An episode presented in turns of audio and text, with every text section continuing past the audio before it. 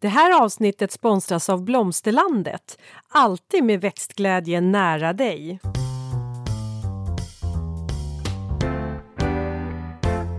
Välkommen till Ulrika och Lindas trädgårdspodd. Och det är jag som är Linda Kjellén, trädgårdsmästare.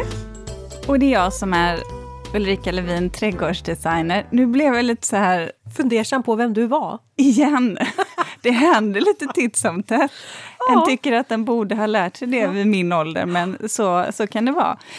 Du Linda, innan vi börjar, vi har ju en nyhet att berätta för våra lyssnare, för vi har ju fått en sponsor. Ja, Blomsterlandet som går in och stöttar oss det här året, och det är ju vi väldigt glada för. Nu ska vi prata om någonting annat som jag är okunnig om, nämligen tomater och chili. Från frö till planta faktiskt.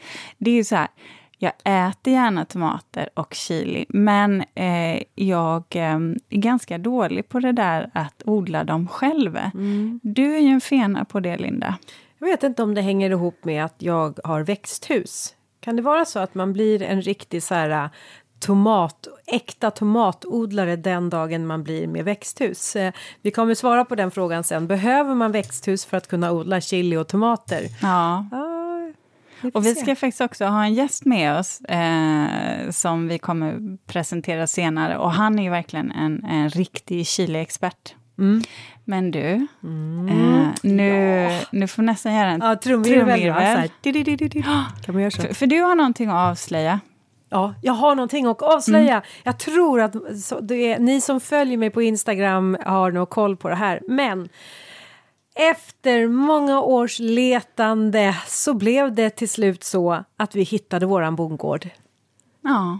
Så nu i sommar, då ska vi flytta till Åsby gård i Sörmland. Det känns väldigt omtumlande.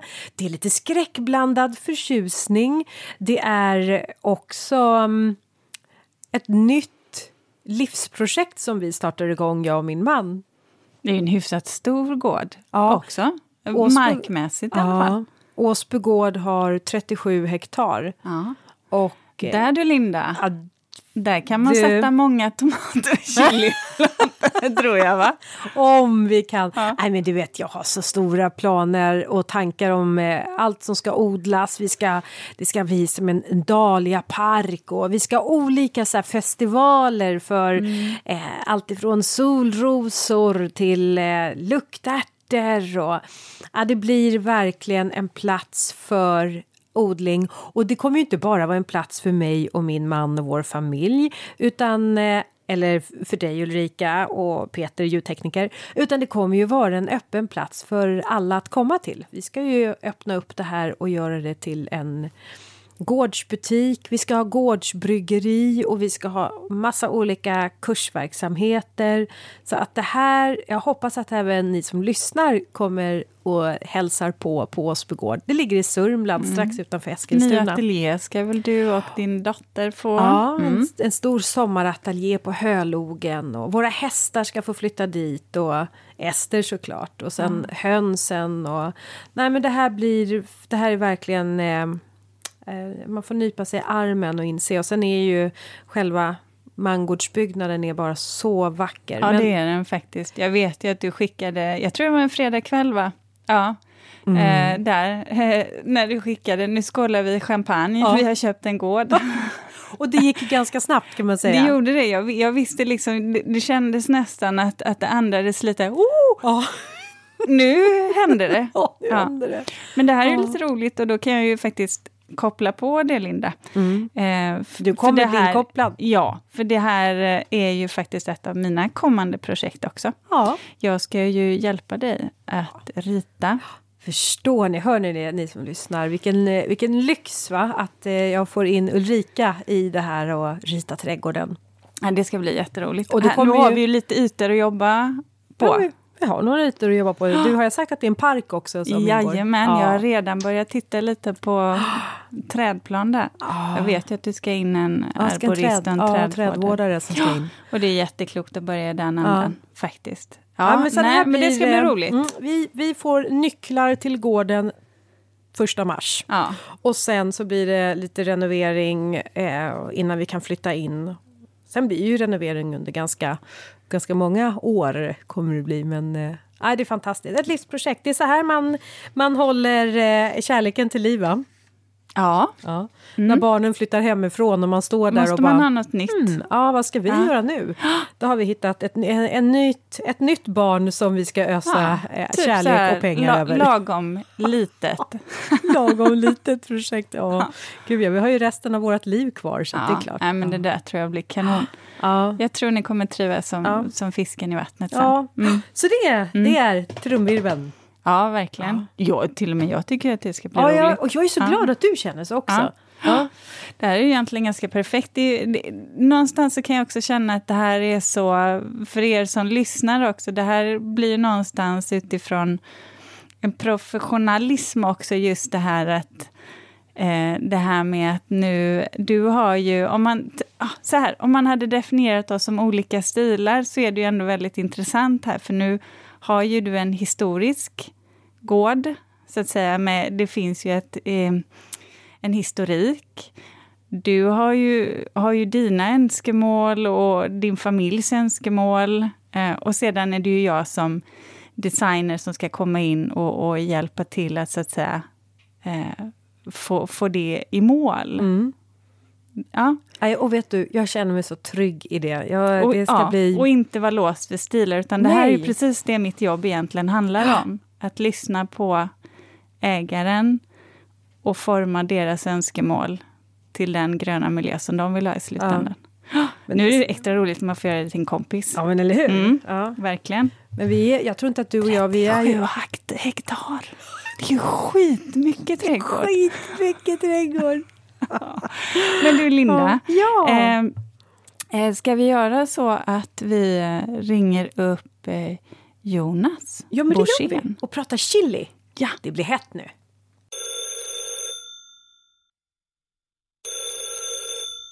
Så, då har vi Jonas Borsén med oss från Svenska Chilepeppar Föreningen, och där är du ordförande, Jonas, men du är också kock och författare, och idag så är ju du här framförallt för att du är en framstående expert på chili. Välkommen till podden. Ja, tack så mycket. Jättekul att vara med. Hej Jonas, välkommen säger jag också. Linda heter jag också. Ja, tack ska du ha. Du, vet du vad jag läste om dig? Jag läste om att du också har varit kock åt Bruce Springsteen när han var på turné. Vad var det för någonting? Gillar han också het mat? Ja, som de flesta intelligenta människor så gör han det. Det var i samband med det var vid flera tillfällen. Det var bland annat en turnépremiär, och det var också en turnéavslutning, och sen var det i samband med att han hade en vecka ledig där han kunde bara koppla av och där jag fick rollen att passa upp honom lite grann. Och det här East Street Band som han spelar med. Just det. Men när du lagar mat då, har du alltid med chili? Ja, i stort sett alltid. Mer eller mindre kan man säga. Alltså chili finns hela tiden med som en hörnpelare i matlagningen. Det kan vara som så att det ingår i buljongen och som sedan blir en sås. Eller så kan det vara färska hela frukter som ingår i en maträtt, eller torkade, rökta och så vidare. Alltså det är ett sådant stort spektrum med smaker och... ska vi säga, olika former då på chilipeppar som du kan använda i maten. Så dels kan du ha det som en egen grönsak bara för sig, eller på enklaste sätt bara för att höja smaken lite grann. Där tycker jag att det är lite intressant, för du som är kock där, Jonas. Alltså, varför vill man egentligen ha stark mat? Jag älskar ju det. Jag tycker inte alls om stark mat. Nej, så att liksom, vad är poängen med chili just? Ja, alltså det är ju väldigt individuellt. Det vittnar ju ni två om. När det gäller toleransen för själva styrkan. Det är väl samma sak som om du vill åka skidor ut för en jättebrant backe. Du vet, åka i den svartmarkerade pisten eller åka i den värsta berg- och dalbanan eller köra en jättesnabb sportbil och så vidare. Det är att du får den här adrenalinkicken och i matsammanhang också en smakförhöjning. Men om du inte gillar styrkan så kommer du inte gilla den smakförhöjningen som du får utav chilipeppar heller i maten. Så att, det beror lite på hur man är funtad och hur man känslomässigt reagerar på det här starka ämnet i chilipepparn. Mm. Mm. Det kan jag ju för sig känna om jag lagar en soppa, låt säga eller en potatissoppa eller något sådär. Då kan jag nog tycka att det kan passa sig att liksom väcka den till liv med något som är lite mer sting i. Så att jag är inte helt så att jag inte använder chili, men jag kan ibland tycka att det. Ja, speciellt, vad är det de heter, de här absolut starkaste chilisorterna, de heter den starkaste. Ja, Carolina Reaper kanske. Precis, ja, precis. Den kan man ju aldrig odla för att äta, va? Utan den är bara mer som ett så här coolt samlarobjekt att ha. Man kan definitivt odla den för att äta, men man kanske inte äter den rakt upp och ner som den är. Utan man använder den kanske i väldigt fruktintensiva anrättningar eller till och med desserter och liknande. Så att du har någonting som ger en ordentlig kontrast. Mm. Men alltså, det finns ingenting som är rätt eller fel här när det gäller styrkan. Utan om man är en familj och det finns varierande tolerans för styrka. Så det är bra att göra kanske en stark bordssås.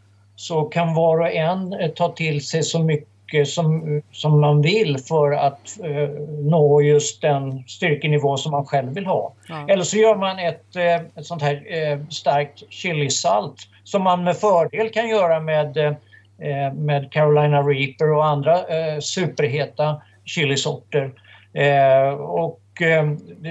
Då torkar man helt enkelt frukterna i salt och sen maler det så att det blir som ett salt som du kan strö över maten. Mm. Det var ett jättebra tips. Då har du ett bordsalt där, precis som jag nämnde det här med bordsås. Och då kan du styra styrkenivån individuellt. Från tallrik till tallrik. Mm. En kanske okunnig fråga, men jag ställer den ändå. Styrkan i chilin, där påverkas den av om den är rå eller om den har blivit upphettad i matlagning till exempel? Alltså när den är upphettad i matlagning så är den ju tillsammans med en rad andra ingredienser som kommer att mer eller mindre balansera styrkan beroende på hur mustiga de är eller hur mycket stärkelse som finns i de grönsakerna. Så att det beror på, måste jag ju samtidigt tillägga. Va? Men äter du chilifrukten rakt upp och ner så är den ju väldigt koncentrerad och stark. Mm, skulle det har jag gjort. Skulle de värma upp samma chilifrukt och äta den så med värmens hjälp så blir det ännu hetare, så att säga. Va? Men med fler ingredienser i en maträtt så får du ju naturligtvis mer balans. Men du, jag vet att du har sagt mig i något tillfälle att om man tittar på en chili, själva frukten då, så ju längre ner i spetsen desto mindre hetta är det, och ju högre upp på liksom där man närmar sig, där skälken ansluter till frukten, där är det som mest hetta. Ja, generellt så är det på det viset. Det är ju som så att styrkan, det starka ämnet, capsaicin heter det ämnet då, det bildas i själva fröfästet och löper i de här vita mellanväggarna. Och de allra flesta frukter har ju den här lite cylindriska och avsmalnande långa formen. Och det gör att de här vita mellanväggarna löper sällan ner i själva spetsen. Så där finns ofta en bit som inte har så mycket styrka.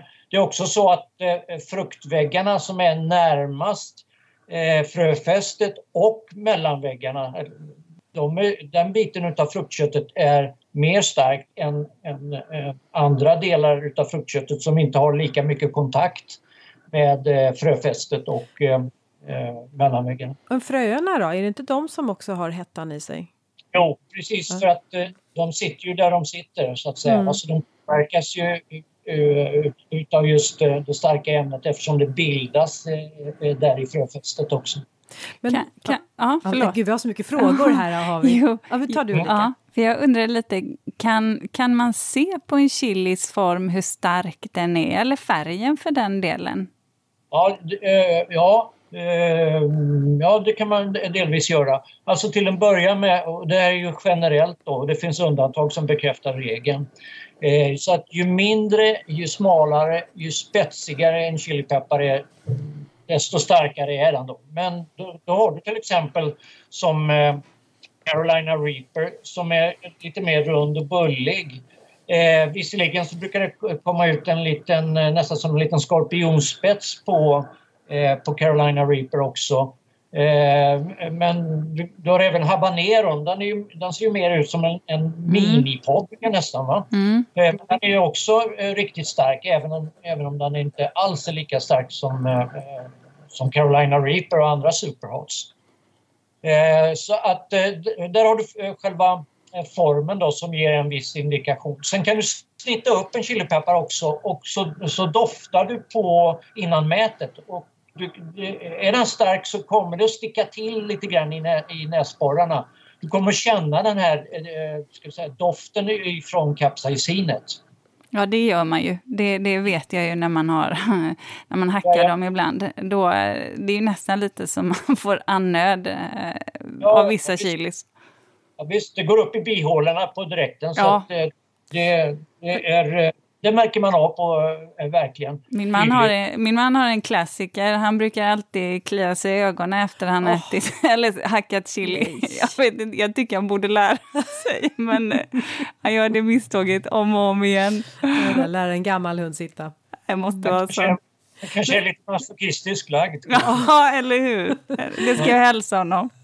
Du, jag har en teori om att chilifrukterna är så starka så att det är en försvarsmekanism för att de inte ska bli uppätna. Kan det stämma? Eller varför är de så starka? Ja, det finns forskning som tyder på, som visar det. Men mest troligt är att det skyddar sig mot sjukdomar. Att det starka ämnet fungerar på det viset. Och då framförallt svampsjukdomar. Mm-hmm. Det är ju också som så att vi som tycker det är roligt att odla chilipeppar, vi använder ofta många av de här superstarka sorterna och lakar ut dem i vattnet till bevattning. Så att vi kan ha det både att vattna med, men framförallt att spraya på plantan. Och på så sätt få ett litet extra växtskydd tack vare det starka ämnet. Men gör ni bara det på chiliplantorna då, eller gör ni det även, använder ni vattnet på några andra köksplantor? Ja, jag vågar inte så mycket svara för vad våra andra medlemmar gör med det. Mm. Vi har mest pratat om det när det gäller att odla chilipeppar. Mm. Och för egen del så odlar jag nästan bara chilipeppar och lite olika typer av örter egentligen. Va? Så att, det får inte plats andra typer av grönsaker. Hur många sorter har du då, Jonas? Ja, det varierar från år till år. Va? Men förra året så var det väl kanske 25-30-tal sorter. Det finns ju de som odlar betydligt fler sorter än vad jag gör. Så att det är inga 25-30 sorter, det är inte så jättemycket. Man har trädgård och kan plantera ut plantorna i pallkrage eller växthus eller vad man nu har möjlighet till. Du, vill du ta oss igenom bara så här odlingssäsongen? Hur, när du börjar och också hur du går tillväga. Och sen så kanske vi kan avsluta med några odlingsvärda sorter också. Ja, absolut. Och det är ju hög tid att fröså redan nu. Våra föreningsplanter, då sådde vi här mellan jul och nyår. Det var den första omgången. Och vi planerar en andra omgång här sista veckan i januari. Varför gör vi så då? Jo, för att då har vi valt ut vissa sorter som har lite längre växttid. Och där vi vet också att plantan genetiskt är programmerad på så sätt att den sätter frukt senare på säsongen. Och där har du bland annat de här superstarka sorterna och även sorter som ingår i den artgruppen som kallas för Havanna-peppar. Och där ingår till exempel Carolina Reaper, Habanero, Scotch Bonnet och en rad andra sorter. Väldigt populära sorter som är rikt fruktiga i smaken men ofta är riktigt, riktigt starka också. Det finns undantag även där med sådana som inte har någon styrka överhuvudtaget. Vi brukar även fröså av den artgruppen som heter rocotopeppar. Där finns en sort som är känd också som rocoto eller manzano beroende på var i Sydamerika man befinner sig. Och den behöver också en riktigt, riktigt lång växtsäsong för att kunna växa till sig och hinna sätta frukt. Så att det är en av anledningarna varför vi startar så där tidigt. Och då finns det flera sätt att fröså på egentligen. Och om man vill hoppa över eller ska jag säga föregå det här med att sätta det direkt i själva såjorden, så är det ju dels att du kan lägga fröna i ett vanligt glas med vatten som är rumstempererat och låter det då stå med gärna lite undervärme. Behöver inte stå i något ljus eller något så, för det är inte fröna beroende utav i det här läget, utan det är mer att det har bra undervärme så att vi kommer upp i kanske en 22-23 grader eller någonting i den stilen. Och då borde de börja grudda sig inom inom en vecka. Och då ser du ju då eventuellt att här är några frön som du får kassera som inte har börjat gro. Och så bör du plocka upp dem där försiktigt så att du inte skadar själva grudden. Sedan ska den då ner i såjorden som ska vara naturligtvis vattnad. Inte så att den är blöt utan bara rejält fuktig. Och så sätter man ett frö ungefär 1/2 centimeter ner i jorden och för över lite jord och plattar till över det där. Och så ser man till så att man har ett frö i varje odlingscell. Därför att chilipeppar har ju en pålrot med starkt, mycket, som ett trådnystan utav rottrådar från själva pålroten. Så de vill gärna haka i varandra. Ska man fröså i ett enda stort brätte, då får man se till så att man har bra avstånd mellan varje frö. Alltså. Och sedan så har man då fått en liten grodd då, så bör det inte ta mer än 5-6 dagar innan de första hjärtbladen börjar visa sig egentligen. Och då är det ju dags att börja sörja för ljuset också. Man fortsätter med rumstemperatur, alltså mellan 20-22 grader är ganska bra när det har grott klart och hjärtbladen visar sig.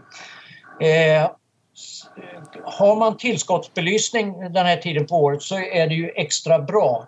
Annars får man helt enkelt låta takarmaturen stå på och lysa så mycket som den kan. Nästan dygnet runt i princip.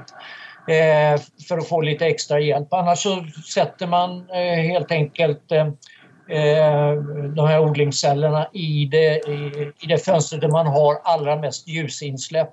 Därför att Chilepeppar vill gärna ha en 12-14 timmars ljus för att kunna växa till sig. Och det här behövs både vintertid såväl som sommartid. Men sen så låter man dem då... sen står de där hela tiden tills det är dags att sätta ut dem, eller? Jag planterar om emellanåt, tror jag. De ska ju skolas om här nu i ett antal omgångar egentligen. Så låt dem nu rota sig ordentligt i odlingscellen. Låt den här första lilla plantan gärna bli minst 1 decimeter hög. Kanske lite till. Om man tar den för tidigt så är rotsystemet... det är väldigt lätt att förstöra rotsystemet då, va? Och den är för känslig, så att låt det stå lite längre än vad man tror helt enkelt. Och sedan så vid första omskolningen då går vi från såjorden till en jord som ska vara försöksträdgårdsväxter helt enkelt. Mer näringsrik helt enkelt. Mer näringsrik, och det ska ju vara som man säger då, en humusrik, lucker, bra jord. Har man tillgång till egen kompost och sådär och kan göra jordförbättringar, så det är alldeles utmärkt.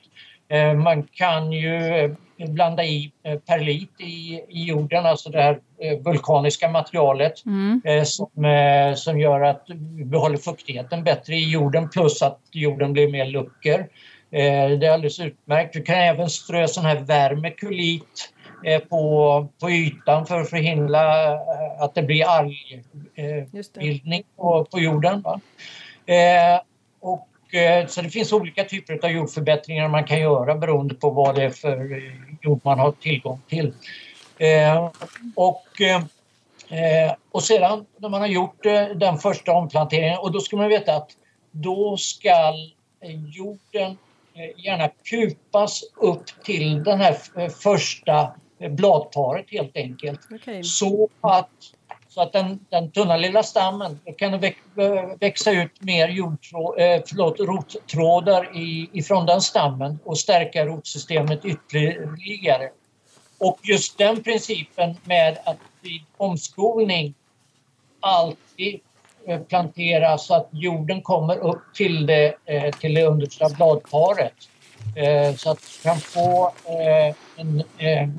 en ytterligare tillväxt på rotsystemet. Alltså när man kommer längre fram så kan man nästan se hur rötterna är nästan på jordytan när man har planterat det på ett riktigt sätt. Mm-hmm. Men också jorden blir kupad på det viset så att du kan vattna i den yttre rännan. Eller om du så vill så vattnar du direkt på själva fatet när du står inomhus. Och sen börjar förhoppningsvis det börjar blomma när man har planterat ut eller planterat om det. Och hur lång tid tar det från blomman till den första frukten är dags att skörda? Hur många veckor?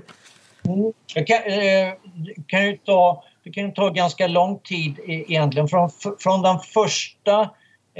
den första omskolningen, så kan det ju ta allt ifrån 90-100 dagar till 150-180 dagar innan du har första frukten. Oj, ja du. Men det beror ju samtidigt på vilka förhållanden du har tillgång till, va? Och hur bra sommaren är till exempel, och var du har dina plantor. Ja. Mm. Men du, om vi skulle bara få några till lyssnarna då, odlingsvärda sorter. Om du skulle kunna nämna både några som är lite anpassade som jag tycker om. Lite milda sorter, lite medium och sen några riktigt heta till Ulrika. Mm. Just, okej. Okay. Om vi tar, och då tänker jag också att jag tar några som är... lite tidiga också, så sätter frukt lite tidigare, va? Då har du till exempel som early jalapeno. Jalapeno, det vet ju de flesta vad det är för någonting.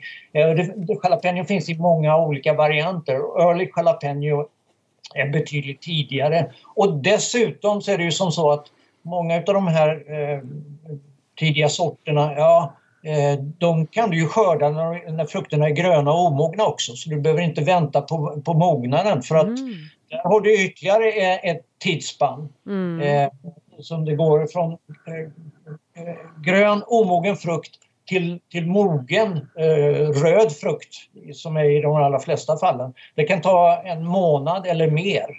Just det. Så att det får man också betänka. Men då ska vi ta mera då. Öl Capenio. Vi har ju den här spanska populära sorten Pimiento de Padrón. Det är ju också en sort som du kan skörda grön, eller som du med fördel skördar grön och omogen. Vad är det för styrka på de här då?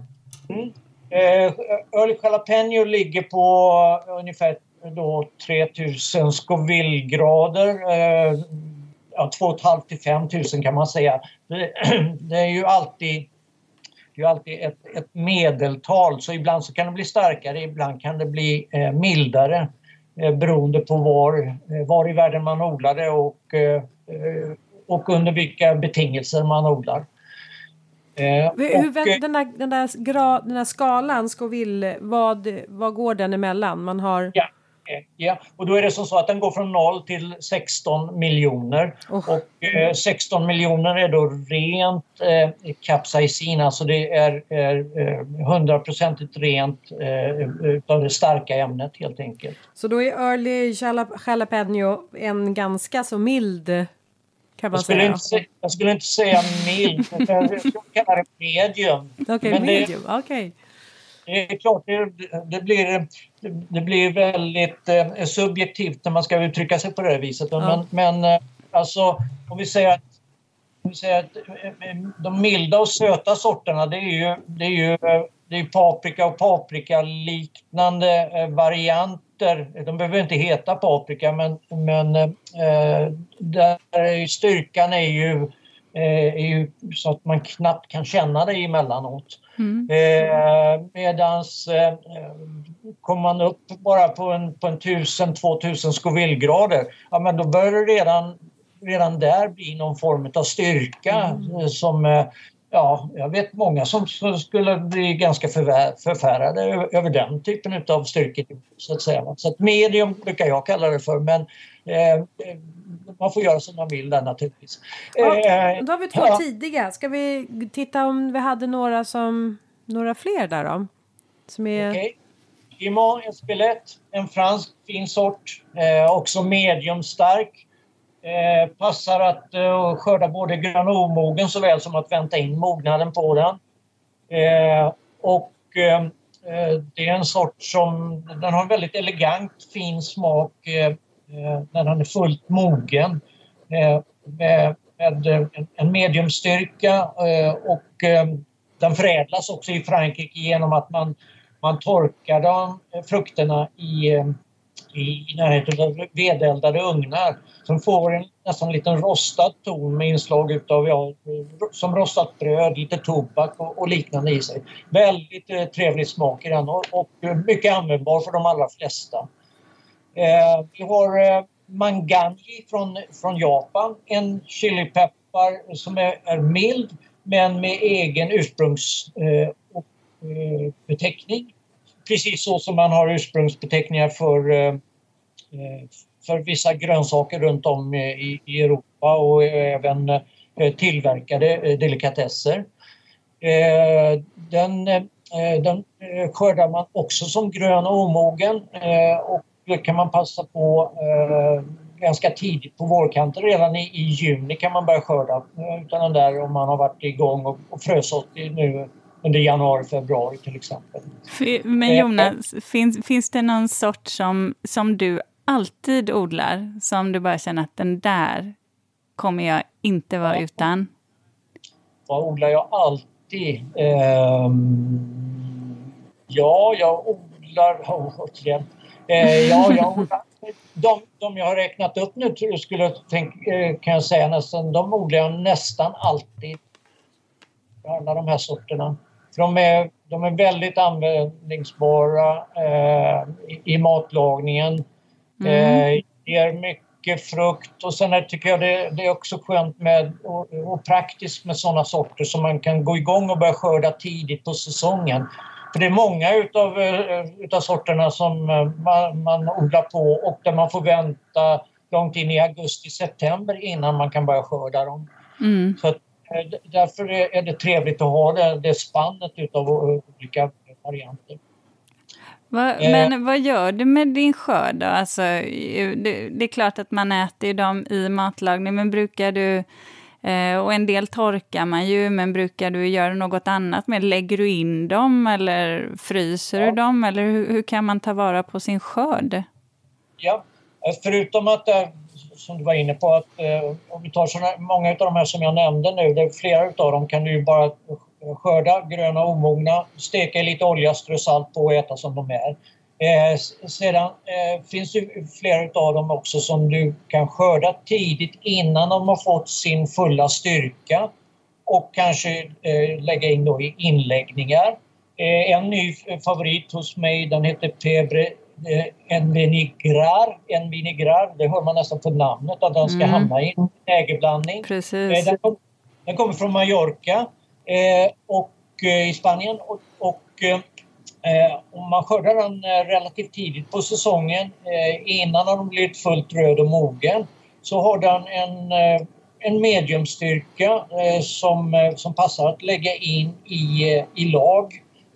Man kan göra allt ifrån det som kallas för 1-2-3-lag, alltså det är en klassisk ättika, socker och vattenlag. Det är samma typ av lag som man använder till inlagd sill och strömming. Och även olika typer av grönsaker. Mm. Eller så kan, och då är den ju lite, som ni vet då är den lite sötsyrlig i smaken, den typen av lag. Om man inte har så söt, så kan man göra antingen vatten och vinäger eller vatten och ättikslag istället. Då får man späda ättikan eller vinägen med en viss mängd vatten så att det inte blir för syrligt helt enkelt. Mm. Och innan det så gör man så att man saltar frukterna. Man gör eventuellt en saltlag med 5% salt per liter vatten, och så får frukterna ligga i den saltlagen över natten och sen spolas de av och sedan så kan man lägga in frukterna i den kalla vinägerlagen. Salt har gjort då att frukterna har konserverats, och konserveras de ju ytterligare när de hamnar i vinägerlagen. Mm. Men att göra så, att lägga dem i salt, det gjorde du bara när du gjorde vinägerlagen? Ja, precis. Mm. Det gör jag för att har du socker i en lag också, där har du ytterligare konserveringsmedel. Precis. Mm. Mm. Ja. Så att inläggningar naturligtvis. Sen har du det här med att när många frukter har ganska tunt fruktkött, så då passar de att torka. En del av frukterna torkar redan när de sitter på plantan. Mm. Har de inte gjort det, så sprider ut dem på tidningspapper exempelvis och låter dem ligga där någonstans där det är väldigt torrt och kanske lite soligt. Eller du kanske har en svamptork så att du kan lägga i frukterna där och torka dem. Eller i ugnen och då inte mer än 50 grader. Och så sätter du något litet redskap mellan ugnsluckan så den står på glänt, och så får frukterna torka i ugnen i x antal timmar tills de är riktigt torra. Alltså det är viktigt det där med temperaturen, för vi vill inte få dem tillagade, vi vill bara få dem torkade naturligtvis. Och det går också att hänga upp naturligtvis i flätor och kransar och på annat sätt torka frukterna. Sedan så kan du frysa frukterna också. Mm. Du kan frysa dem hela om frukterna är små. Är de större så kan du skära i bitar, skivor, lägga på någon form av plåt eller bricka, och så sätter du in det i frysen så att varje skiva blir styckfryst, och sen när det är klart tar du ut det i frysen, plockar det bort det från brickan, lägger ner i en påse eller någon form av påse. Tillbaka in i frysen så kan du plocka bitar där allt eftersom. Alltså smak, styrka håller sig väldigt väl när du fryser frukterna. Det är ju egentligen bara det att fruktköttet blir mjukt sen när du tinar dem. Mm. Men ja, i övrigt så är det en smak och styrka väldigt bestämt. Ja, intressant. Du, ja. Gud, det finns mycket. Det finns fler grejer att göra också. Om ni inte vill fråga om någonting annat. Du vet vad jag har för fråga? Och det är, en del säger chili med i, andra säger chili med e. Vad säger du? med e. E? Ja, det är som så att, och det har du säkert kanske noterat om du varit inne på Svenska Chilepeppar Föreningens hemsida, så stavar vi med bokstaven e. Och vi brukar använda benämningen chilipeppar också. Vi säger aldrig chili. Därför att skillnaden här är nu att chili är ju en traditionell maträtt från Texas i USA. Chili con carne. Nej. Medans chilipeppar eller chilipeppar, vilket man vill där då, beskriver då plantan eller frukten så att säga. Va? Så att vi gör den skillnaden. Anledningen varför vi använder stavningen är det för att också att vi använder den spansk-mexikanska benämningen på grund av att vi tycker att Mexiko är sånt en sån rik kultur för chilipeppar, och namnet kommer ju, alltså chili kommer ju också ifrån aztekerna, alltså de mexikanska urinvånarna. Och det är därifrån som namnet är hämtat. Och det heter ju, det stavas ju och heter ju Chile i Mexiko och även i Nordamerika. Ah, ja. Men då har vi bestämt det nu då. Ja. Vad härligt. Chile. Peppar. Jag lägger till, vi är inga språkpoliser i våran förening. Så att, om man stavar med i eller med e, det spelar inte så stor roll för våran del. Va? Man är välkommen ändå. Ja, självklart. Absolut. Hur många medlemmar har ni? Vi är 850 medlemmar cirka. Ja. Har du någon statistik på hur många män och många som är kvinnor? Det har varit en viss majoritet. Det är ingen jättemajoritet med män, men de har alltid varit i en viss majoritet. Men jag tycker att det börjar plana ut alltså. Ja, vad kul. Fler och fler kvinnor alltså. Ja. Och ofta är det som så att alltså familjer, man och kvinna, de har liksom samma intresse ofta också, matmässigt kanske, odlingsmässigt. Så då kanske mannen går med eller så går kvinnan med, men så kan båda två dra nytta av medlemskap.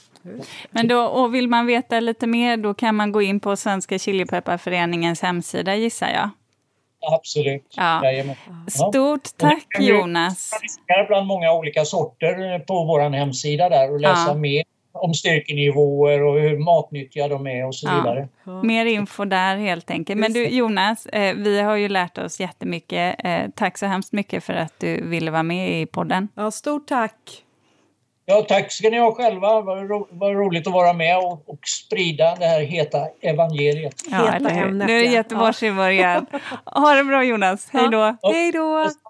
Hej då. Ja, då har jag lärt mig att man kan säga chili med e. Chilepeppar. Ja. Yes. Och sen har jag också lärt mig att om man nu skulle provsmaka en chili rosar, som man gör ibland, du vågar inte, så ska jag absolut göra det, ta toppen, inte toppen, botten menar jag, längst ner, spetsen, precis, hugg in i spetsen, ska absolut inte ta nära fästet. Nej. För där var chilen som starkast. Ja, vad roligt. Men du, jag tyckte det var jätteintressant att han sa att de utvann den här styrkan. Han la det i blöt, va? Och sen så tog de vattnet och sprayade på chiliplantorna för att förhindra svampangrepp, bland annat. Mm. Ja. Linda, visst är vi stolta över att ha en sponsor för dagens avsnitt? Ja, Blomsterlandet. en trädgårdsbutik nära dig, 63 butiker över hela landet och en e-handel som är öppet dygnet runt. Välkommen! Men du Linda, jag tänkte faktiskt att du skulle få ta över stafettpinnen och att vi skulle prata lite tomater också. För det är ju samma sak där, att man ska ju börja förodla dem. Mm, det är ju det, och det måste jag nog nästan säga så här, jag tycker nästan att tomat och chili går hand i hand. Att man odlar både, det är liksom som att odlar man chili då odlar man tomater också. Av någon anledning. Nu är i och för sig som jag sa att jag är ju väldigt känslig för starka frukter. Så att för mig blir det ju kanske snarare att jag odlar tomater och paprika. Det tycker jag är liksom en bra kombination. Men jag vet att det går hand i hand. Så därför tyckte vi att det är bra, och även att vi tar upp tomater. Har du koll lite på tomaternas historia? Nej, inte alls. Jag gillar ju det där med att berätta lite historia kring växter och så. Jo, men så här ligger det till att tomaterna kom till Sverige redan på 1600-talet. Men då, när tomaterna kom till Sverige, då fick de namnet kärleksäpplen istället. Ja, men det har jag hört tidigare. Och man odlar dem heller inte för att äta, utan man odlade tomater för att de var som prydnadsväxter. Man trodde ju att man faktiskt blev dålig om man åt en liten tomat. Mm-hmm. Och sen är det också, det här tycker jag är intressant, att en tomat är ju ingen grönsak, utan en tomat är ju en frukt. Ja. Vet du, ett enkelt sätt att ta reda på om en grönsak är en grönsak, eller om en grönsak eller om frukt är en frukt, vet du vad det är? Ja, men jag tänker att du får säga det. Jaha, tänker vi på samma sak?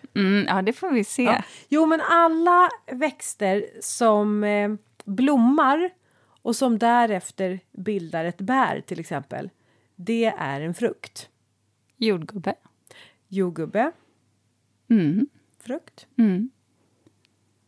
Till exempel. Ska vi gå vidare? Jag tror att tänka efter där, hur står det till där med, för vissa saker är ju också så här undantagen som bekräftar regeln. Nej, men jag frågade dig nu så att Jaha, jag trodde att det var du som sa att det var så. Men det är i alla fall så tänk på det ni hörni som lyssnar, att är man osäker, ja men okej, kommer det efter att det har blommat så växer det ut och det man äter, då är det en frukt. Mm. Det är intressant tycker jag.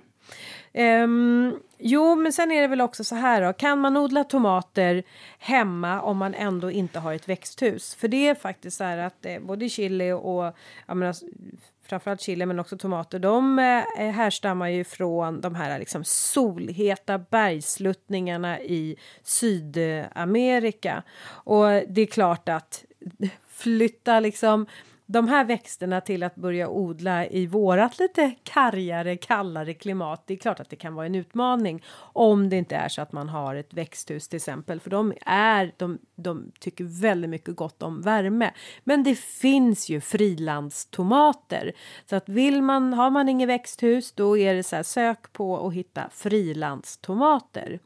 Många utav busktomaterna eller de här körsbärstomaterna, de brukar vara tåliga och kunna odla just på friland. Eller ampeltomater. Det finns en ampeltomat som heter Romella, och det är en sån här F1. Den kan man plantera i en ampel utomhus då, och så får man massor av skörd. Det som är lite roligt när man planterar ampeltomater, det är att man då kan plantera den här plantan upp och ner i ampen. Och så pillar du liksom ut de här skälkarna. Jaha, du menar så? Ja, alltså det är helt smart. Upp och ner. Ja, och sen så får man ju liksom lägga på jord ovanifrån. Så att det blir ju liksom en upp och ner växt. Men då kan man då plocka tomaterna när de hänger ner där. Och då slipper man kanske lite det här fula bladverket. För det här är ju någonting som jag kan tycka med tomater, kanske framförallt min kära make, när jag envisas med att ha tomater vid vår uteplats där. Han tycker de blir vansinnigt skräpiga. Men det kanske är för att vi inte jag kände så här, först så tänkte jag så här, kan det bero på, men det är det enda jag kan tänka mig. Jag såg din min där och så såg jag. Jag ville outa dig i det här läget. Ja. Men då får jag göra det i alla fall. Gör det. Ja. Vi missköter dem då alltså. Ja, jag tror faktiskt att ni glömmer att vattna dem. Och faktum är att det största så här nybörjarfelet, om vi nu kan kalla det för nybörjarfel, för jag tycker ändå att du är en ganska erfaren odlare, Ulrika.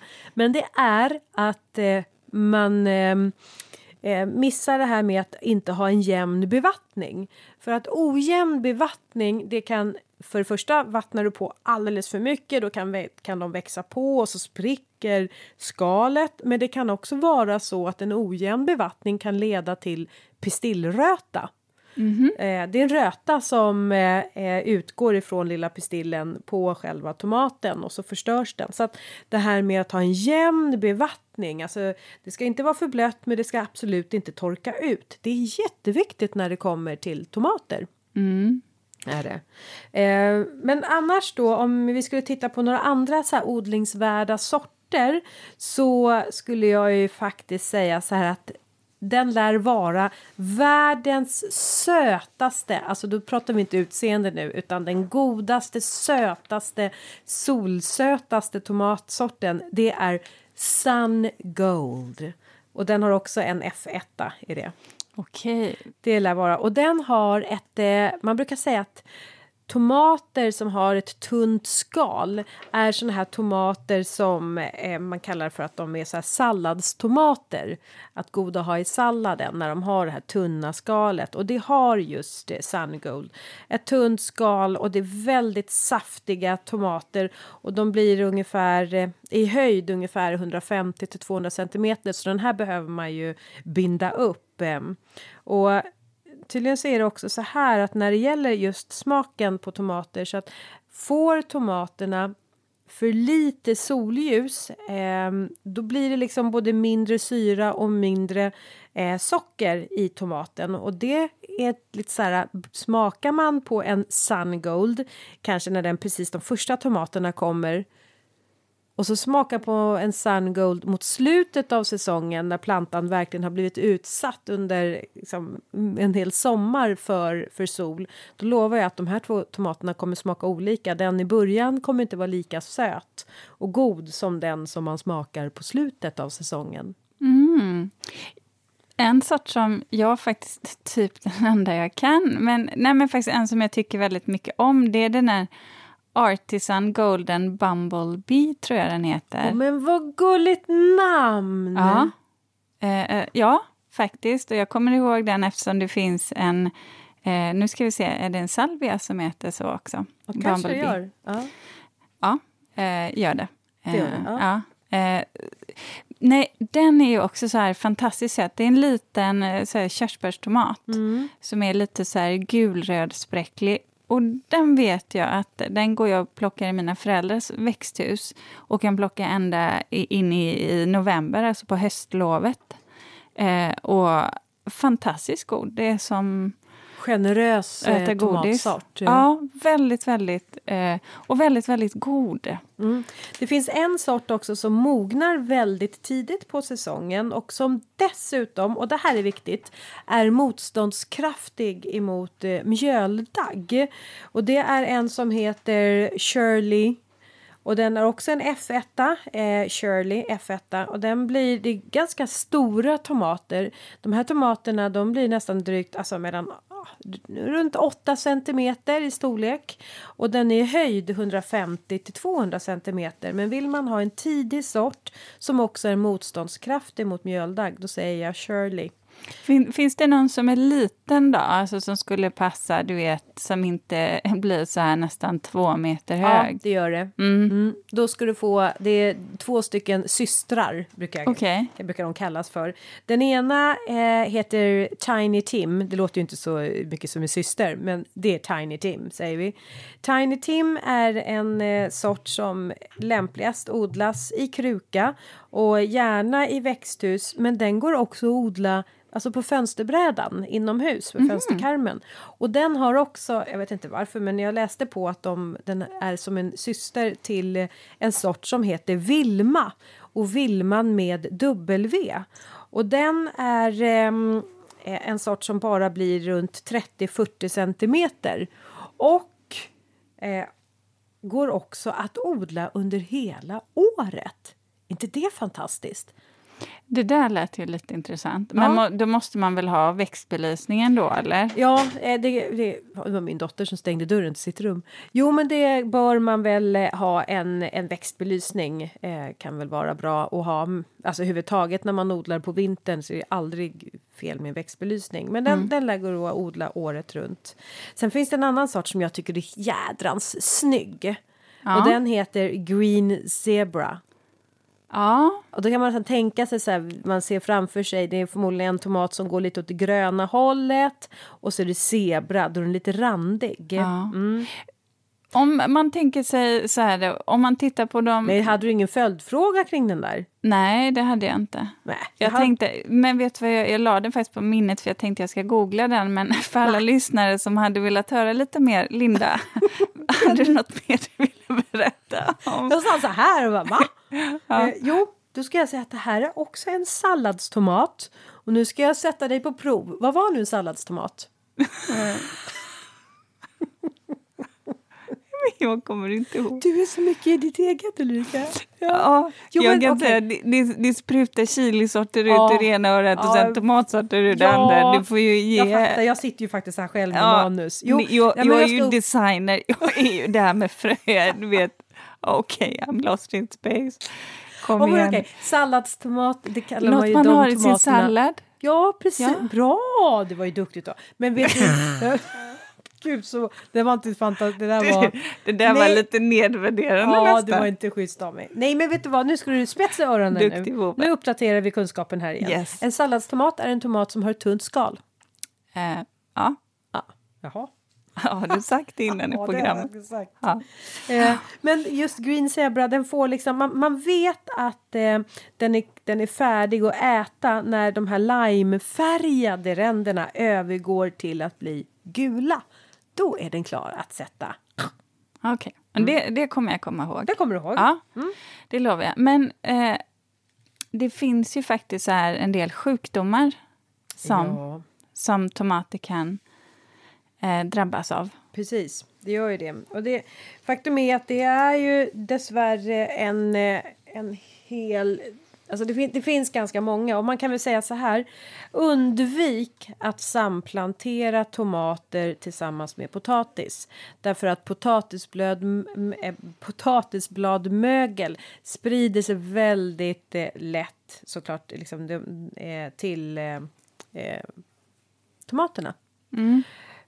Och då blir det så här, om man vet, och det kan ju vara de här sporerna, de kan ju liksom vara flyktiga, så även om du har tomatplantor i växthus och sen så har du en odling utav potatisar, antingen om du har det i liksom krukor eller utanför, så kan sporerna sprida sig. Och när man vet att man har fått ett angrepp utav potatisbladmögel, då är det att frukterna, de kommer få som en sån här brunaktig, det börjar liksom att rodna på tomaten, på frukten, och sen så övergår den till mörkt brunt och det blir som så här lite hårda partier.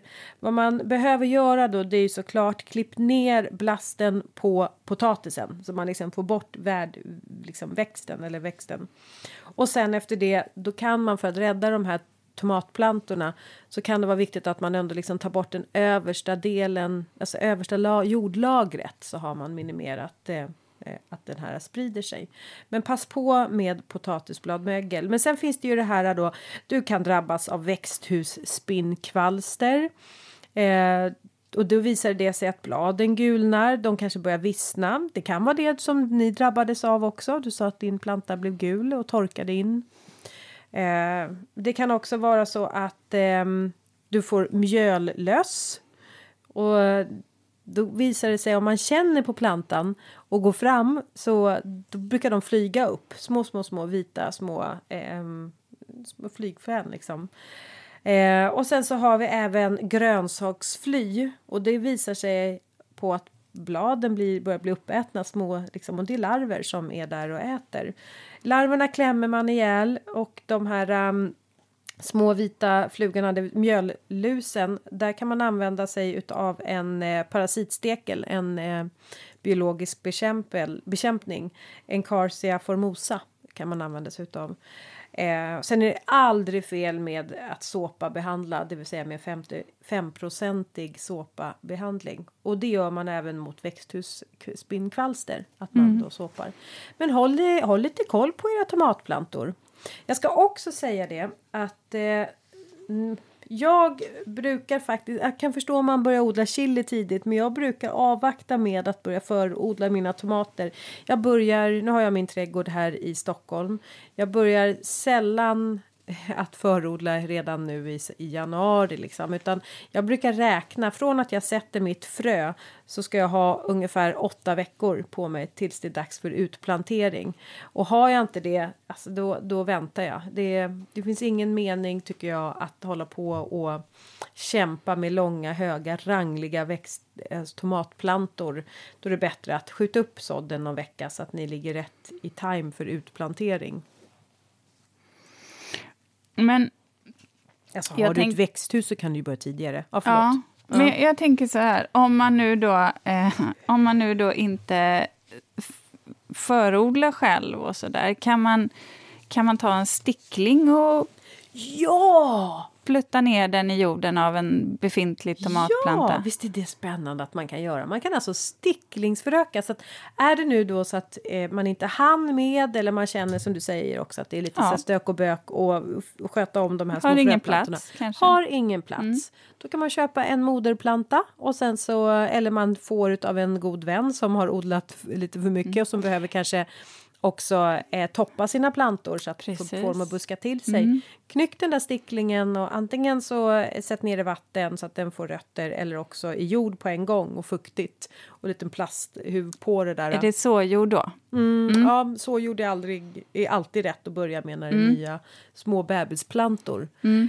Så det kan man göra. Sen är det ju så spännande eftersom potatis och tomater liksom är släkt, så kan man ju faktiskt i princip ympa in en tomatplanta på en potatisplanta. Och sen kan ju du då både få tomater ovanför och sen har du potatis under jorden på en och samma planta. Och då heter det Tom-tato. Det är Tiny Tim. Det är Tom-tato. Tom-tato, ja. Ja, det är ju nästan så att man skulle prova bara för sakens skull. Ja. Men får man då den här sjukdomen så ryker både potatisen och tomaten. Ja, det är ju tufft alltså, så att den får man ju hålla sig. Ja. Men jag ska säga det också, precis som nu berättade ju Jonas väldigt ingående hur man skulle förodla chili. Det är faktiskt på samma sätt som man odlar och förodlar även tomater. Det vill säga att när fröna har börjat att gro, då ställer man dem ljust. Och sen när de här små plantorna har utvecklat ungefär 2 bladpar, då är det dags att plantera om sin lilla tomatplanta. 2 bladpar, då planterar man om den. Och när man gör det, då kan det vara så också att de här har börjat dra iväg och bli lite rangliga i skälken. Och precis som i chilin så kan du plantera ner den här plantan längre ner i jorden och fylla på med jord så att du liksom stadgar upp den. Då kommer den börja bryta nya skälkar på, eller säga, nya rötter på skälken, så att du får en mycket stabilare planta. Men det här, när du har gjort den här då första omplanteringen, då behöver den här lilla plantan ännu mera ljus. Nu snackar vi söderfönster, vi snackar om gärna lite extra belysning, men det är också viktigt att skruva ner värmen på elementet, för det får inte bli för varmt, utan det ska helst vara, alltså jag vet optimalt 15-18 grader vill den ha efter sin första omplantering. Och sen låter man den här plantan växa på sig upp till ungefär 20 centimeter. Och då gör man den där sista omplanteringen och kanske sätter ner den i ett ännu större kärl. Och så börjar man att ge tomatnäring regelbundet. Och jag vet att det finns en del som använder Epsom-salt. Va? Ja. Du brukar alltid ha lite koll på såna här med näring. Har du det här? Men då, nej, okej. Epsom salt. Jag är ganska säker på att du själv använder Epsom salt, inte i maten, nej, men till ditt fotbad. Ja, Precis, det får. Ser du lite fågelholksvarningen? Ja, alltså Ulrika är så, hon sitter här och är så... Menar du att man har det? Vad är det då som är i... Du ser ut som den där emojen som bara på ögon, munnen är alldeles så här, så de bara ögon som tittar på en. Ja, lite så är det. Men vad är det? Är det fos... Nej, vad är det i... Alltså, Epsomsaltet det innehåller sulfat och magnesium. Och det är någonting som tomaten behöver. Dels för att liksom boosta på både växtkraften men också fruktsättningen då, och det vill säga blomningen. Mm. Jag tänkte annars man kanske bara kan stoppa ner en magnesiumtablett. Det är en brustablett, ger den 3 och komp. Jag vet inte. Nej, men, och då vet man så här, för om en men det växt... ska vara oanvänt. Kanske extra näring i det där. Förlåt. Men du, jag ska säga så här. Nej, men, därför att det är så här nämligen. Är det så att en planta drabbas utav magnesiumbrist. Ja. Då brukar det bli tydligt när man ser att dess blad har börjat att gulna. Det kanske också var vad era tomatplantor hade drabbats av. Att de hade börjat gulna. Jag tror att det handlar mycket om det där med vatten, Linda. Det känns som att det där skon klämmer lite faktiskt. Ja, men annars är det här med Epsomsalt att det då innehåller magnesium. Och då får du gröna, friskare som har liksom en förmåga, plantor som har en förmåga att ta upp just både kväve och fosfor. Men det är väl så här att jag har fått ett mått på det och ungefär... 1/3 till 1 matsked Epsomsalt kan man då strössla på jordytan. Om man nu säger, jag vet inte hur liksom stor krukan är, en 5 liter. Men nu fnissar ni båda två. Nu börjar bli sent, vad det är därför. Jag tänkte exakt samma tanke. Jag känner att jag börjar fransa ut lite i kanterna. Mm. Det kommer barka hän snart, tror jag. Ja, jag vet inte vad som kommer barka. Nej. Jag tror jag kommer... Ja. Men okej, för att bara komma tillbaks till våran podd här om tomater. Men förlåt, har du testat det här själv med saltet? Nej, men det är som vanligt min kompis Åsa har. Åsa är ju faktiskt en väldigt duktig odlare. Ja. Åsa Lundgren. Ja, det måste jag säga. Allt som Åsa säger tycker jag, det kan man ta till sig. Det för kan hon man ta till. Jag tror Åsa är biolog i botten också. Ja, men du ser. Ja. Och jag vet att, hon får ju bra grejer, det måste jag säga. Jag har fått smaka mycket. Jag vet att när jag var hemma hos henne i hennes växthus här förra sommaren. Då hade hon en hel påse så här med Epsomsalt. Ja. Och jag var så här, vad har du här? Och då sa hon, det här som är grejen, att få schyssta tomater. Ja. Så att, ja, men alltså jag tror nog att jag har gått igenom det som jag tänkte att jag ville säga. Du, en sista sak. Det är det här med gröna tomater. Det har jag lärt mig av dig vad man kan göra. Ja. Mm. Man kan ta en påse, en papperspåse. Så kan man stoppa ner tomaterna. Och så stoppar man ner en liten äppelskrott där i. Eller ett helt äpple, men du hål äpple, i. Men man måste göra hål i det så att det blir en kemisk reaktion nere i påsen. Man stänger till påsen och så lägger man den där ett tag. Och då mognar de och rodnar och så får man äta. Annars så får man steka gröna tomater. Eller lägga in dem. Det är också faktiskt väldigt gott, måste jag säga. Ja, men hörni, så att räkna baklänges mellan 8 till 10 veckor innan ni kan plantera ut dem. Och då pratar vi om en dygnstemperatur på ungefär 8 grader. Då först kan man plantera ut sina tomater. Och blir det frostnätter så... Vad gör man då? Ja, men då får man ju täcka. Tar man in dem eller täcker man dem? Ja, täcka. Det finns ju fiberdukar som är sådär extra tjocka.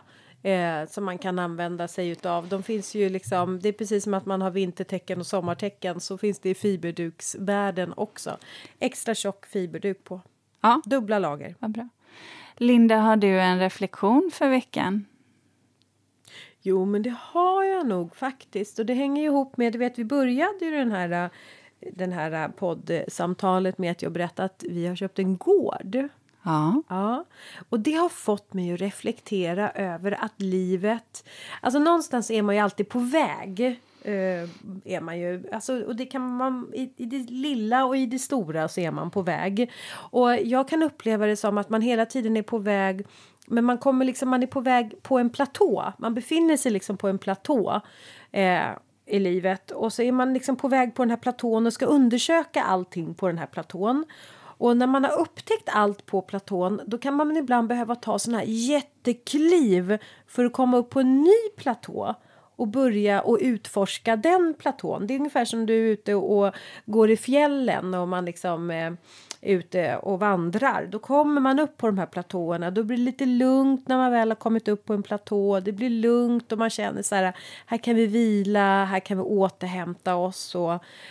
Och jag kan nog känna igen mig i det, att min platå som jag har haft nu de senaste 10 åren, det har varit jättespännande. Jag har liksom upptäckt varenda liten hörna, varenda liten millimeter på den här platån.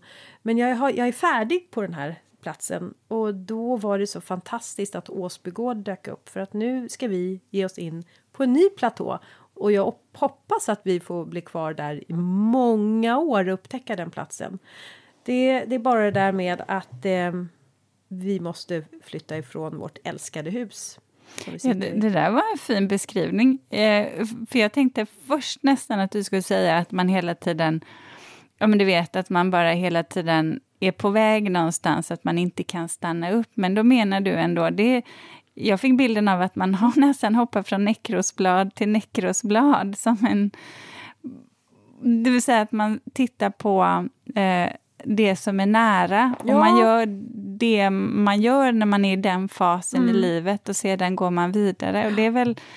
Men då kan man behöva ta de här jättestegen. Ja, det är ju väldigt modigt på ett sätt också. Ja, men du behöver inte säga det sådär. Då blir jag ju rädd. Befriande kan det ju också vara. Ja, det kan ju också vara befriande. Ja. När vi väl har kommit dit, men nu är det som att vi ska packa inför en jättestor resa. Åh, gud, var ska man börja någonstans? Ja, men tack för att du... Den är gigantisk. Shh, behöver inte säga det så här rätt fram. Nu. Ja, men, du vet, från storstan och du vet kollektivtrafik och buss, så ska man ut och köra traktor och skotta snö själv med stor plogbil och... Ja, men jag har letat upp mitt gamla traktorkort. Jag har ju traktorkort. Du hade ju det. Ja, jag har traktorkort från min trädgårdsmästarutbildning. Ja. Så det har jag letat upp. Ja, det är häftigt faktiskt. Ja. Men det var ett stort kliv till den här platån. Mm. Det är skönt att du sköter all dramatik i vårt förhållande, Linda. Så kan jag kan bara glida med. Ja. Ja. Men du, så här... jag känner att jag har ingen reflektion. Nej, men vi är ombytta roller. Ja, jag känner att jag tror jag är färdig för idag.